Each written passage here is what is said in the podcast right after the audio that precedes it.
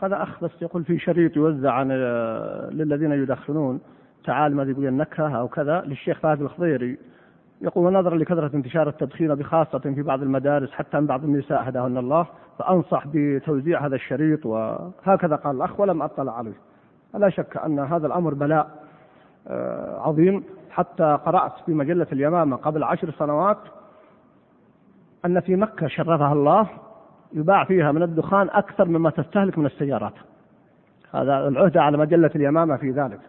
الموضوع الدخان خطير ومنتشر الآن خاصة بين بعض صغار الشباب وعلى المربين وأولياء الأمور. آه، الانتباه لهذا الأمر وعدم التساهل فيه وهو يجر إلى بلاء عظيم. بسم الله الرحمن الرحيم. الحمد لله رب العالمين. والصلاة والسلام على نبينا محمد وعلى آله وأصحابه أجمعين.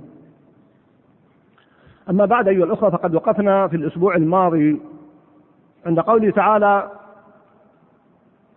فأصبح في المدينة خائفا يترقب فإذا فإذا الذي استنصره بالأمس يستصرخه. قال له موسى إنك لغوي مبين فلما أن أراد أن يبطش بالذي هو عدو لهما. قال يا موسى أتريد أن تقتلني كما قتلت نفسا بالأمس؟ الآيات. قلنا من القائل؟ من الذي قال يا موسى أتريد أن تقتلني كما قتلت نفسا بالأمس؟ جمهور المفسرين على أن القائل هو القبطي. أن القائل هو القبطي. هذا قول جمهور المفسرين. ف ويقولون إنه لما قتله بالأمس سرى الخبر وانتشر وبلغ الناس ذلك فقال هذا القبطي أتريد أن تقتلني كما قتلت نفسا بالأمس. ويؤكدون ويستدلون بذلك أنه قال في أثناء هذه المحاورة جاء رجل وقال إن الملأ يأتمرون بك ليقتلوك معناه أن الخبر قد وصل إليهم لسبب من الأسباب. فلذلك كان هذا القبطي يعلم أن موسى هو الذي قتل. فقال هذا القول وهذا قول جمهور المفسرين. القول الآخر أن الذي قال ذلك هو الإسرائيلي. أن الذي قال ذلك هو الإسرائيلي الذي نصره موسى بالأمس ويريد أن ينصره اليوم. قالوا لماذا قال الإسرائيلي وأفشى الخبر؟ قالوا لأنه لما قال له موسى إنك لغوي مبين ورفع يديه يريد أن يبطش تصور أنه سيتبع الكلام الضرب. لأنه لما قال له إنك لغوي مبين يقصد من موسى عليه السلام؟ يقصد الإسرائيلي. يقول أنت كل يوم صاحب مشاكل. أمس وقعنا في مشكلة وقتلنا شخص بسببك واليوم الآن تدخل في مشكلة كما تحدثت في الأسبوع الماضي. فلما رفع موسى يده يريد أن ينتصر له لأنه مظلوم خاف الإسرائيلي. فقال أتريد أن تقتلني كما قتلت نفسا بالأمس؟ وهذا نوع من الاستغراق في اللحظة الحاضرة. لم ينتبه أنه سيفشي خبر أو غير ذلك. هذا قول على كل حال. ولكن بعض قال به بعض المفسرين والأرجح هو الأول. ثانيا من الوقفات. على القول لاحظوا وقد رجحنا أن القائل هو القبطي. أتريد أن تقتلني كما قتلت نفسا بالأمس؟ القائل القول الراجح أن القائل هو القبطي وهذا ما رجحه جمهور المفسرين. فهنا يأتي سؤال كيف مع أنه بالأمس وكان وقت غفلة كيف انتشر الخبر؟ قال أو أخذ منه البعض استنباط أن قضايا القتل غالبا ما تنتشر. طال الزمن أو قصر. طال الزمن أو قصر. وفي حوادث كثيرة جدا. أحيانا يمضي سنوات ثم تظهر. قضايا القتل الذي يتأمل هذا الجانب وخاصة نقصد القتل الخطأ أو العمد تظهر القضية. أحيانا تظهر بعد سنوات وأحيانا بعد أيام وأحيانا بعد ساعات. فذكر العلماء قال ربما من أسباب ذلك أن هذا الرجل الإسرائيلي لما قتل موسى صاحبه فرح أن موسى انتصر له فيمكن أخبر من حوله وسرعان ما يصل الخبر إلى فرعون ومن معه. فالشاهد أن قضايا القتل وهذا الذي يلحظه ويتتبع حتى في الوضع المعاصر في الواقع المعاصر الآن نلاحظ هذا. أحيانا تذكر الصحف قضت جريمة قتل. من أشد القضايا غموضا. ويكاد يجزم الإنسان قد لم يصلوا إلى القاتل. ثم سبحان الله لسبب قرينة أو أي سبب أسباب يحصل على القاتل. وأذكر أن الصحف ذكرت قبل فترة قضية آه، قتل وجدوها في مكان مجهول وحتى الجثة تشوهت وانتهت. وبعد فترة طويلة وجدوا هذا القاتل. وأذكر القضية كانت في الحجاز في الطائف أو في مكة. فقضايا كثيرة لا أريد أصف فقضايا القتل. بل وجدنا مسألة أخرى. أن بعض القاتلين إذا قتل ولم يعلم عنه. سبحان ما تضيق عليه الأرض وتضيق عليه نفسه ويذهب ويسلم نفسه. حتى بعد أن لا يجده يذهب تقول لماذا سلمت نفسك؟ قال لأنني وجدت أن القتل الذي قد يحكم به علي أخف علي من الحالة التي أعيشها ضاقت عليه الأرض بما رحبت بل ضاقت عليه نفسه. هذه مسألة تشير إلى ذلك ولا نطيل حولها. ثم قال موسى ثم يأتي سؤال أيضا. كيف سؤال يرد؟ كيف عاد موسى عليه السلام ليبطش بهذا الرجل مع أنه تاب وندم؟ وقال هذا من عمل الشيطان. فاستغفر ربه فغفر له. قال العلماء هنا أنه لم يرد قتله. البطش لا يعني كما قلنا القتل. إنما أراد نصر المظلوم والإسرائيلي مظلوم. فلم يرد القتل بل يكون أشد تحفظا هنا لأنه هناك قال فوكزه وهنا لما أراد أن يبطش بالذي يعودون لهم قالوا أن الوكل هو الذي قد يصيب مقتل يصيب القلب. يصيب مقتل. أما البطش وهو الضرب الشديد غالبا لا يقتل. فتختلف الحالة. فلا حرج في ذلك ولا يتناقض قالوا مع توبة موسى عليه السلام ولا يعني أنه تاب من القتل أنه لا ينتصر للمظلوم وأنه لا يرفع الظلم أيضا عن المظلوم.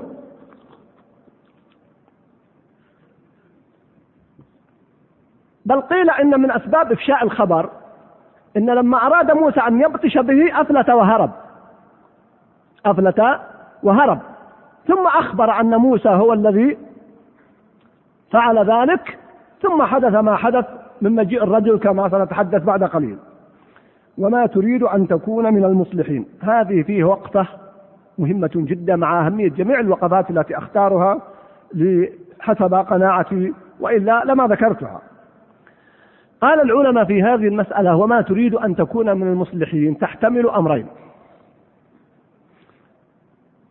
يعني إما المعنى الخاص للإصلاح وإلا المعنى العام.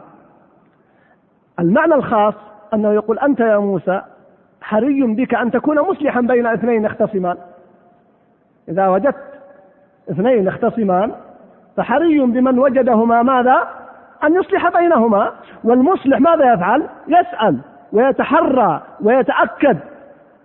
فيقول له ما يليق بك إذا كنت مصلحا بين اثنين أن تفعل ذلك؟ لأن المصلح أيضا يكون معروفا بالرفق واللين وعدم البطش. هكذا قال.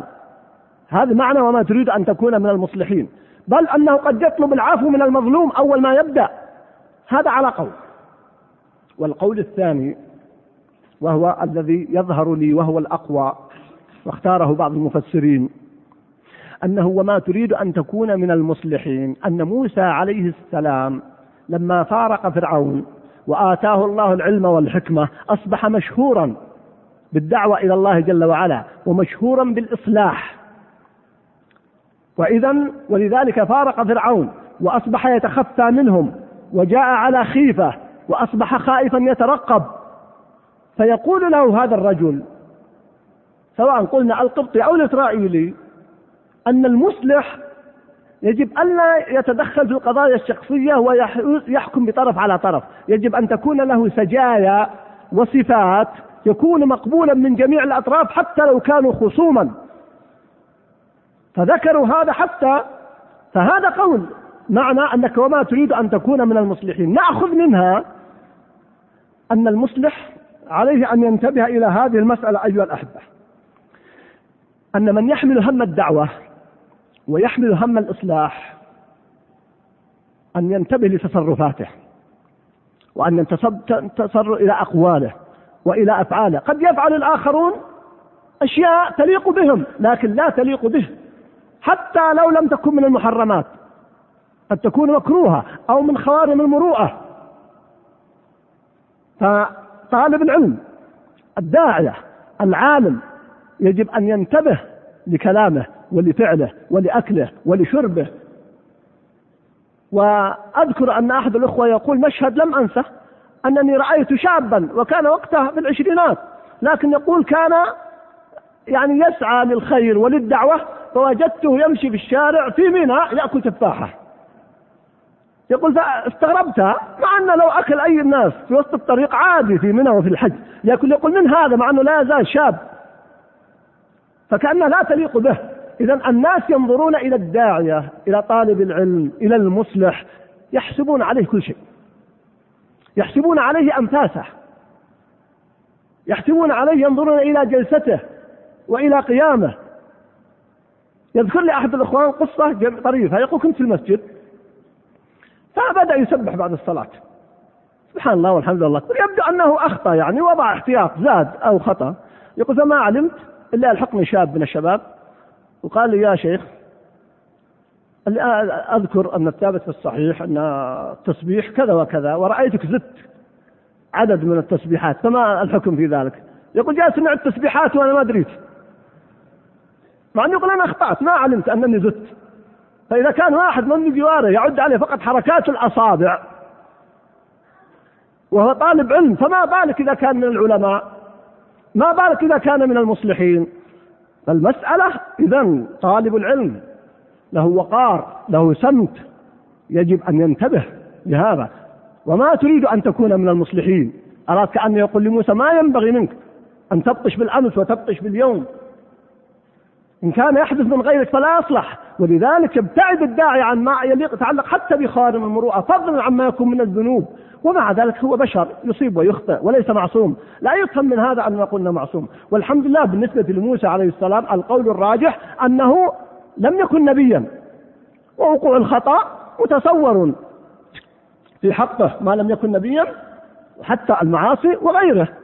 فما بالك بمن أيضا وهو يعد للنبوة فما بالك أصلا بمن لا يعد للنبوة فتقع منهم أخطاء. نحن لا نتحدث عن جواز وقوع الخطأ فليس أحد منا معصوم. لكن فرق بين أن يتحرى الإنسان ويحتاط الإنسان ومع ذلك يقع من خطأ. يبقى في النهاية هو بشر. ويجب ألا نضخم يجب على الناس بالمناسبة. وكما خاطبت الداعية الآن والمصلح وأقول له يجب أن تكون حذرا منتبها لتصرفاتك حتى في داخل بيتك. وهذه مسألة أيها الأحبة أنصحكم وأؤكد على هذه القضية. انتبه حتى في داخل بيتك ومهما تكن في امرئ من خليقة وإن خالها تخفى على الناس تعلم. لا تقل لا يراني أحد. الشيء الذي تحب أن لا يراك فيه أحد لا تفعله لا في سر ولا في علم وسمعت قبل أيام أحد طلاب العلم يوصي ابنه. ويقول له أي أمر يا بني؟ ترى أنه لا يليق بي أن يعلمه الناس؟ فنبهني إليه أن أعمله سرا. فنبهني إليه إن عملته سرا. أعيد ما قاله لأني سمعته بأذني وكنت في نفس المجلس. قال يا بني أي أمر ترى أنه لا يليق أن يعلم الناس أني أفعله؟ فإن فعلت يقول لابنه لأنه معه في بيته. وفي سفره وفي حله وترحاله قال فيا بني إن رأيت أنني عملت عملا في سري مما ترى أنه لا يليق أن يعلمه الناس فنبهني إليه وذكرني به لأنه لا يليق أن أفعله. ما لا يليق أن أفعله علانية لا أفعله سرا. وأيضا لأن ما تفعله سرا سيعلمه الناس. عن طريق زوجتك عن طريق أبنائك وهذا كثير حتى عن طريق أحيانا الأطفال. وكم حدثت قضايا عن طريق الأطفال الأب يتصور أنه في داخل البيت لا يعلم عنه ومع ذلك يعلم عن طريق خاصته. ولذلك يجب أن يكون طالب العلم على سمت وعلى اضطراد وعلى وقار وهذا لا يعني أنه لا يمزح وأن يكون جامدا أو متشنجا أو صعبا لا. فالنبي صلى الله عليه وسلم كان حسن الخلق وكان يمزح مع أصحابه ولكن في حدود الوقار وكان يتبسم ولا يكثر ولا يضحك صلى الله عليه وسلم بل إذا ضحك كان تبسم وكان ضحكه تبسما صلى الله عليه وسلم. لكن في المقابل أقول للأخوة لا تثربوا على مشايخكم وإخوانكم إذا وقع منهم شيء فهم يبقى بشر يصيبون ويخطئون. يقع منهم زلات فلا تضخم الأخطاء. فلننتبه أيضا لهذا الجانب من باب الاعتدال. ثم في قوله تعالى وجاء رجل من أقصى المدينة يسعى. هذه الآية فيها وقفات قد تمكنت أن نأخذها اليوم وإلا نكملها إن شاء الله في الأسبوع القادم. أول وقفة لاحظوا وجاء رجل من أقصى المدينة يسعى. رجل كلمة رجل. الآن لو جاءك واحد. نعم. وسألته وقلت له إن فلان قد تقدم فلان تقدم لخطة امرأة ما رأيك به؟ قال لك رجل. خلاص تكفي هذه الكلمة عن ما وراءها. رجل تعني الشجاعة تعني النجدة تعني الكرم تعني إغاثة الملهوف. أقوى بلاغة فيها أنه رجل. وجاء رجل من أقصى المدينة يسعى كما في سورة يونس كما في سورة أيضا ياسين وجاء من أقصى المدينة رجل يسعى. فهو رجل. بمنتهى الرجولة وتمام الرجولة فهي إذا تعني الرجولة والنجدة والخلق والكرم ورفض الظلم والمبادرة. ثم أيضا هو رجل لأنه يقدم المصلحة العامة على مصلحة نفسه لأنه رأى في موسى رجلا مستقيما مصلحا ليس من السهل أن يقتل في مقابل قبطي كافر. لم يقصد موسى عليه السلام قتله. مع أن الرجل هنا يدرك أنه قد يدفع الثمن غاليا لو علموا بإفشائه السر حيث هو من خاصة فرعون ولذلك علم بتآمر الملأ وجاء مسرعا. نعم اي والله أنه رجل. فعلا رجل وهذه تقودنا لوقفة أخرى. فهو رجل أيضا لم يعرف باسمه. من عامة الناس. المهم أن فعله هو الفعل الصحيح هو الفعل السليم. معناه أن أي إنسان يستطيع أن يؤدي دورا ضخما عظيما في تاريخ الأمة. وجاء وقال رجل يكتم إيمانه من بني إسرائيل يكتم إيمانه كما في سورة غافر. الرجل الذي جادل عن موسى عليه السلام أتقتلون رجلا أن يقول ربي الله؟ وهذه تختلف. بعض العلماء قال هو لا هذه قبل النبوة وتلك بعد النبوة فلن أما هل هو الرجل نفسه أو غيره الله أعلم. لكن اختلاف الوقتين. ثم أيضا كلمة يسعى أي جاء مسرعا لتبليغ الخبر لأن تأخره قد يؤدي إلى القبض على موسى وقتله فيتحمل إثم عدم السعي في نجاته وهذا يدل على أهمية المبادرة وبخاصة في الأعمال التي تحتاج إلى ذلك والتأخر فيها يفوت المصلحة منها. هم الآن يتآمرون وسينفذون بعد قليل. ولذلك جاء مسرعا وجاء رجل من أقصى المدينة يسعى أي مسرع لأنه يلحظ أنه بعد قليل سيصدر القرار. بس سقطهم انتهوا من قرار قتله لكن يتآمرون بماذا؟ كيف يقتلونه؟ فجاء مسرعا.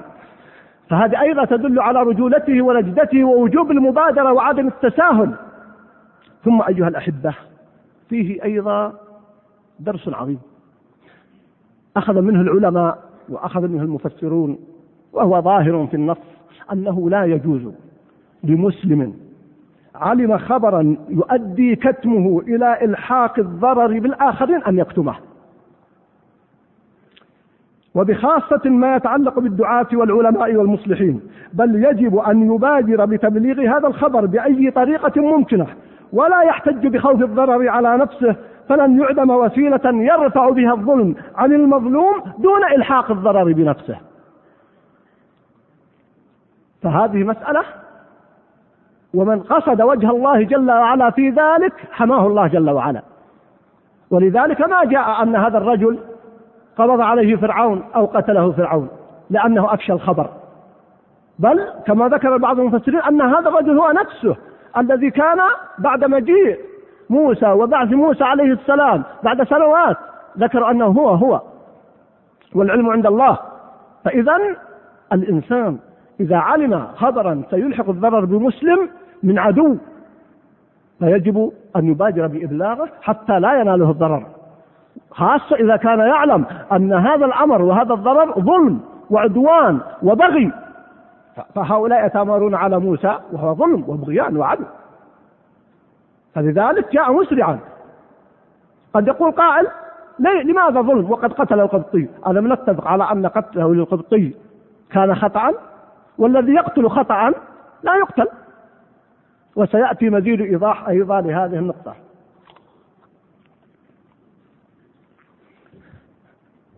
لماذا يتآمرون؟ أرعوا أسماعكم. وجاء رجل من أقصى المدينة يسعى قال يا موسى إن الملأ يأتمرون بك ليقتلوك. سبحان الله. هذا فرعون الذي قتل نصف شعب بني إسرائيل بدون بدون يشاور أحد.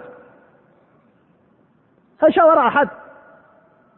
يقول أنا ربكم الأعلى. يقتل رجالهم ويستحيي نساءهم. كما بين الله جل وعلا يذبح أبناءهم. وفي آيات يقتل أبناءهم وفي يقتل أبناءهم وردت كما تعلمون في سور متعددة. طيب سبحان الله. لماذا الآن احتاج فرعون أن يجمع الملأ ويتآمر معهم على قتل واحد؟ نعم لأن المسألة اختلفت هنا.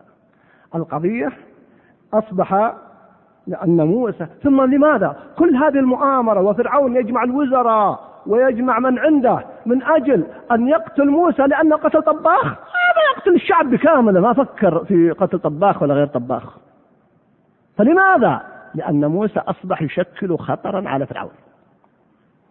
لأن موسى أصبح مصلحا.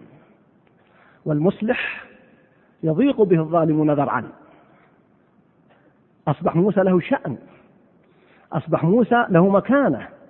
ولذلك قال الأول وما تريد أن تكون من المصلحين. فهو أصبح له مكانة أصبح فرعون هنا يتخوف من موسى. وقتل موسى قد تقولون وقد يقول قائل. طيب لو قتله قتل عادي بدون مؤامرة ما الذي يحدث؟ لا. فرعون يدرك ماذا سيحدث. لأنه قد يترتب عليه وموسى وإن كان لم يبعث نبيا على القول الراجح لكنه مصلحا وآتاه الله العلم والحكمة.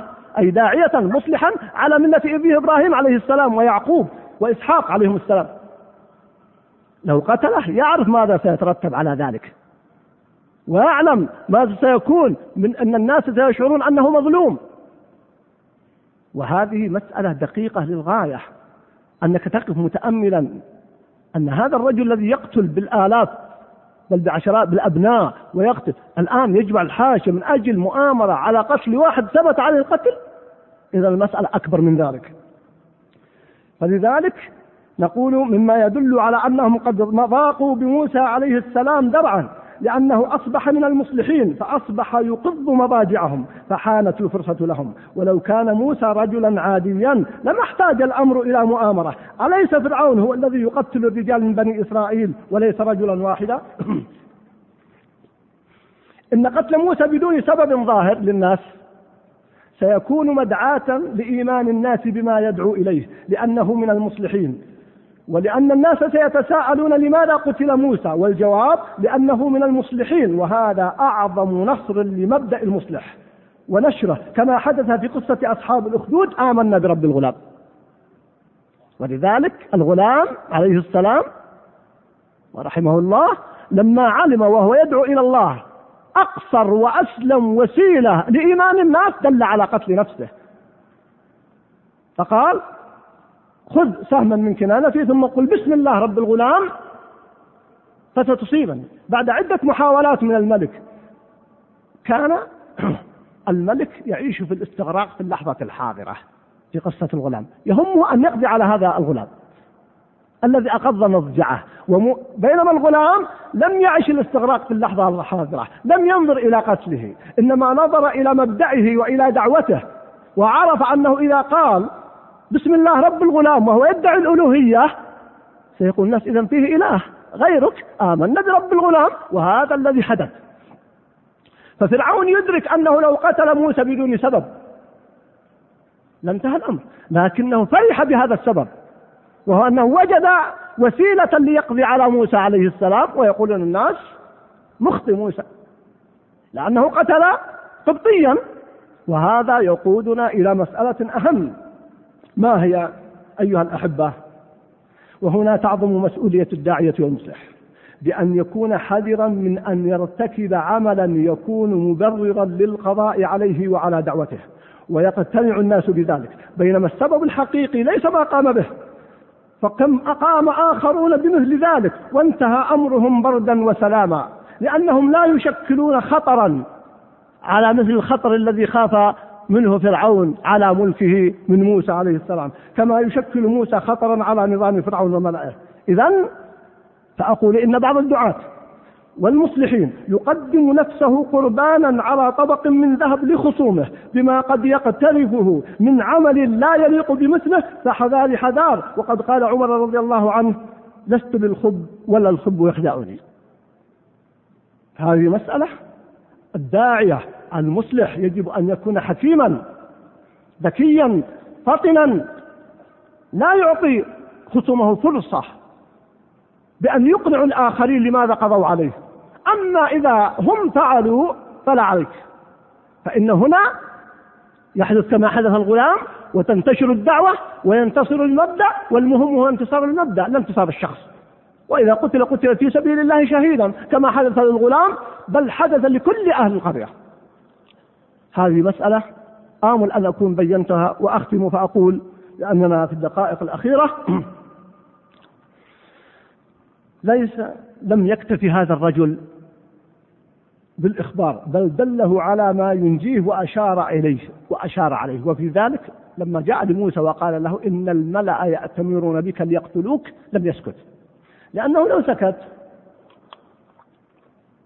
يخشى أن يتصرف موسى تصرف لا يؤدي إلى نجاته. فأولا أخبره بالخبر ثم دله كيف ينجو فقال له إن الملأ يأتمرون بك ليقتلوك فاخرج إني لك من الناصحين. وقرنها بالنصح وهذا الحقيقة غاية العقل والحكمة وبعد النظر. لأنك إذا أعطيت إنسان خبر مفاجئ أحيانا قد يتصرف تصرفا خاطئا. لو جيت وأخبرت إنسان بمثل هذه الأمور فأحيانا وقد رأيت فعلا نماذج من هؤلاء عندما تأتيهم أخبار يتصرفون تصرفات خاطئة بل قد يزيدون الأمر سوءا. وهنا يحتاج مثل هؤلاء إلى حكيم عاقل يدله كيف يتصرف في مثل هذه المواقف الحرجة الشديدة. لماذا؟ لأن الشخص إذا أعطيته خبرا مفاجئا قد تستغرقه اللحظة الحاضرة. وإذا استغرقته اللحظة الحاضرة هنا قد يتصرف تصرفا خاطئا. فهو إذا يحتاج كما احتاج إليك بأن تخبره بما قد يلحقه من ظلم يحتاج إليك أن تدله على التصرف الصحيح. ولذلك يقول أحد الإخوان لاحظت أنه إذا وقع حادث سيارة مثلا رجل ومعه مثلا أبنائه وزوجته ثم سلم الأب. وأصيب أبنائه بإصابات قد تكون بليغة. يقول لاحظت أن غالبا الرجل يتصرف تصرفات خاطئة في طريقة إنقاذ الأولاد. بينما الذي يأتي وليس له علاقة بالحادث يكون أكثر اتزان وتصرف في إنقاذ أمثال هؤلاء. لماذا؟ لأن الرجل من حرصه على إنقاذ أولاده خاصة إذا كان آه، فيه دم أو غير ذلك أو يتصرف قد تصرف خاطئ. تجدون مثل ذلك أحسن من هذا المثال. وهو مثال الغرق. وقد سبقت ذكرت لكم عندما تحدثنا عن الاستغراق في اللحظة الحاضرة. مرارا وتكرارا يقال غرق طفل فلحقه أخوه ثم لحقته الأم ثم لحقته البنت. أحيانا يصل إلى سبعة. يتلاحقون. يستغرقون في اللحظة الحاضرة ولا ينتبهون. بينما ذكر لي أحد الأخوة أرسل لي رسالة قال إن فلان وهو مدرس أو قال مدير مدرسة احترق المستودع لديه وكان في ابنه في داخل المستودع وكان حريق هائل. فجاءت زوجته لتنقذ الابن فمنعها ولم يدخل له ولا زوجته. لأنه رأى أنه لا يستطيع أن ينقذ ابنه ورأى أنه في دخوله سيحترق هو وقد تحترق الزوجة فقبض على زوجته واحترق الابن لأنه لا يستطيع. هذا تصرف الحقيقة حكيم وعاقل لأنه لا يمكن أن يكون فرط بابنه مستحيل. لكن غلب على ظن أنه لا يستطيع. وأذكر يوم من الأيام كنت مع شخص على ساحل البحر. وقلت له الآن لو أحد أبنائك أن تعرف السباحة؟ قال لا ما أعرف السباحة. قلت له لو الآن أحد أطفالك دخل البحر؟ قال والله سألحقه. طيب ستنقذه؟ أنت لا تعرف السباحة. قال أجل يموت قدامي. كذا ردوا عليه هكذا. قال سيموت قدامي. قلت يا أخي ما انظر أحسن لك تعلم السباحة حتى تحتاج ال... قال ما يمكن والله يموت أنا ناظر. لا يمكن. خل أموت معه. ما يجوز يا أخي. هنا التصرف الخاطئ. فيحتاج مثل هذا لو وقع له غرق عند امرأة وبالذات أحدث تصرف من النساء أن يقبض عليها الرجل ولا ستنزل فكذلك هنا الرجل لما دل موسى على الخبر لم يكتفي بذلك قال أخرج إني لك من الناصحين. ففعلا أخذ موسى وهذا موعد الدرس القادم كيف أخذ بهذه النصيحة وسنأتي بإذن الله إلى موضوع الشورى كيف استشار هذا الرجل أو أشار دون أن يطلب منه الشورى وكيف قبل موسى الاستشارة بعد الخبر أو, أو الإشارة هذه إن شاء الله موعدنا في الدرس القادم. بقيت إشارة سألني عدد من الإخوة متى محاضرة الاستغراق في اللحظة الحاضرة وأين تكون؟ إن شاء الله حسب العلم الذي لدي الآن ستكون يوم الجمعة القادم. بإذن الله يوافق أظن ال 21 من الشهر حسب تقويم أم القرى وستكون في القصيم في بريدة في جامع الراجحي في بريدة. وآمل أقول آمل ولا أستطيع أجزم بذلك أن تنقل عبر الموقع إن كانت الظروف الفنية مهيئة في المسجد هناك. فهي ستكون بعد صلاة المغرب إن شاء الله في يوم الجمعة الرابع عشر من هذا الشهر أي في الجمعة القادمة في مسجد الراجحي في بريدة. حسب ما بلغني وأسأل الله أن يعين. ولا تنسوني من صالح دعائكم. وأشكر كل واحد أرسل لي ورقة وأعانني في هذا الموضوع. وأشكرهم شكرا خاصا فعلا لأن فتحوا لي آفاق لم تكن لدي. بل حتى من عنده شيء الآن بإمكانه أن يضعها في الصندوق لعلنا نستطيع أن نستدرك ما يمكن استدراكه. وصلى الله وسلم على نبينا محمد. والسلام عليكم ورحمة الله وبركاته.